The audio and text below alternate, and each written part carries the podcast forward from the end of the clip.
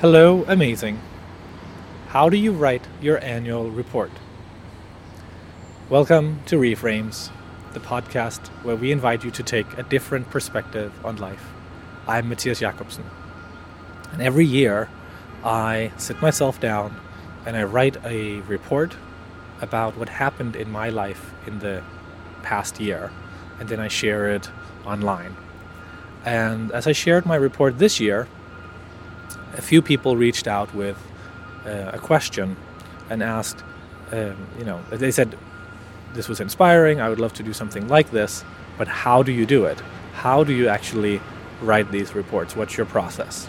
So let me try to explain a few uh, important things I've learned on how you can do this um, after having done it for the past several years.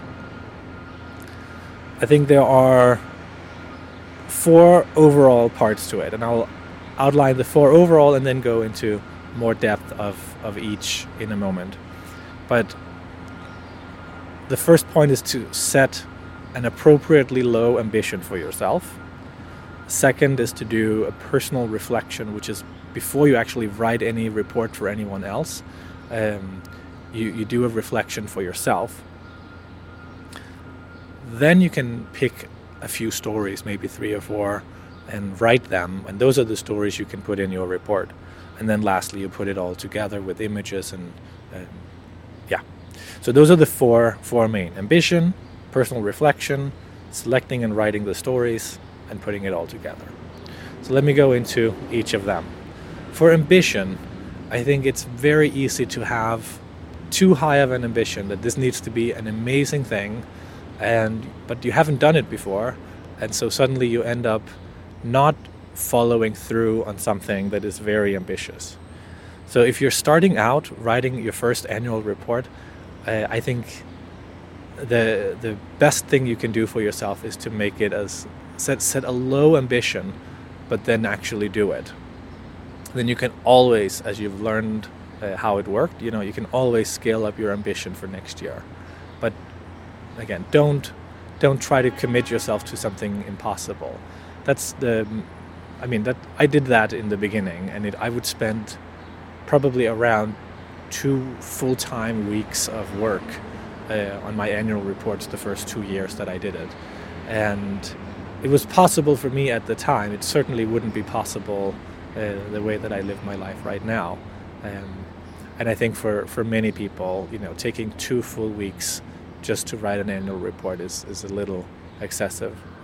Um, so set your ambition in a way where it's manageable. The second thing, the second overall thing, is to do a personal reflection of the year. This is where I try to spend at least half the time. So this is before anything becomes any kind of report for anyone else. It is just my way of processing what happened in the year. And I do that in roughly three steps. One is to uh, to to really get a sense and remember the things that happen because I can usually only remember what happened in the past couple of weeks. So I sit myself down with the notebooks that I wrote in during the year, and I usually also look through photos on my phone or on my computer um, because it again it, it kind of rejiggers my memory to some of the events and things that happened. I may even look at my calendar, but that's that's only if I need to look up like a specific thing I remember, but I don't remember exactly when. And I use all that to draw out a timeline. So I draw a timeline and kind of plot onto the timeline the um, most significant events of that year. So this past year, um, there was an event, you know, when I decided to leave a job. There was an event about um, deciding that we would go to Denmark on vacation, the time that we actually were uh, in Denmark, uh, coming back. You know, all these things I, I try to list out. Then, when I can see this this um, see the whole year kind of on, on one large page with this timeline, I go deeper into some of the the I would say the the, the moments where I had them the moments that, that I remember as the most powerful, both good and bad. You know, the most difficult moments and the most positive moments, the most emotional moments, and I try to reflect on how did it feel in these moments. And again, I can only really identify what those moments are if I do the timeline first. So it's it seems a little trivial, but it's a it's it's remarkably helpful to kind of get a grasp of the full year. But then I go into the feelings of it, and in the end, I try to extract, you know, what are some of the things I've actually learned this year? Have I learned something about people? Have I learned something about um, myself, about work, about family? And write little paragraphs. And all of this I do by hand in a notebook. It's, you know, maybe four or five, six pages um, of just kind of processing the year. And so that's almost like that's the personal, individual, um, or you could say the private annual report. That's the one just for me. And all of that, again, I do before I write anything for anyone else. Then, for the other half of the time, uh, is, is when I turn it into an annual report. And the step there is really to pick out a few stories. So even though it can seem like an annual report is about everything that happened in my life, it really isn't, you know, and it could never be. That would be, if you think about it, that would be absurd to try to write a report about everything. It's always a selection of things. I try to select maybe five or six stories that I want to tell, but you could start with just three. It doesn't. it, it really doesn't matter how many it is. But the the point of this is that you, rather than trying to tell a superficial story about everything, you really decide and say, okay, these three distinct stories are stories that I want to tell to myself and to the world. And for me, what what uh, what I try to do before I write the stories is really to say, okay, where does this story begin? Where does it end? What's the point? Like, what really is kind of the, the point of the story? And, and then what are some of the elements that will help get from the start to the end? So again, it's the it's really about what is the story not about? What are the things that happened in the year that this is not about?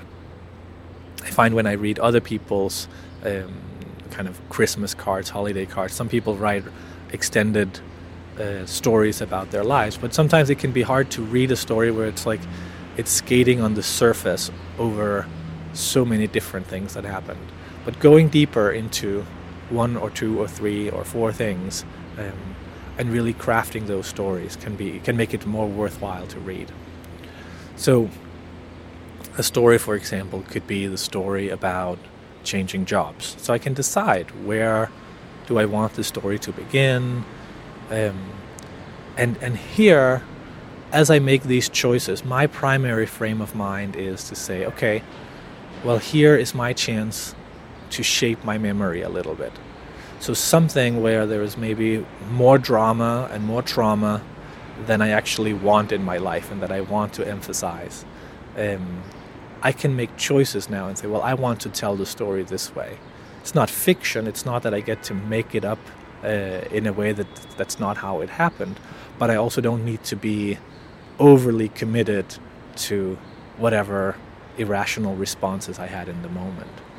So, for example, with in the past, uh, for the 2018 report, I was writing about a job change, and I could have chosen to go into more detail about what wasn't working for me in the job that I decided to leave and, and kind of, you know, uh, draw out some of those difficult situations and how I didn't sleep at night and like, and kind of regurgitate all that. But I wasn't interested in that. Like, that's not really what I wanted to remember. I wanted to remember the point of liberation, the point where I decided, you know, this is not for me it's okay. It was the it was the right thing to say yes to this job, but it's also the right thing to now leave it. And so that's where I wanted the story to start. And then I wanted the story really to be about more of the actual transition time and and the point of the story being something about um, you know knowing when something is uh, when, you need to follow through and when it's about leaving it um, sooner rather than later. So I go through this with all the stories, you know, first on the overview, like where does it begin, where does it end, what's the point, and what are some of the data points in between. The same with the story about Denmark, being in Denmark in the summer.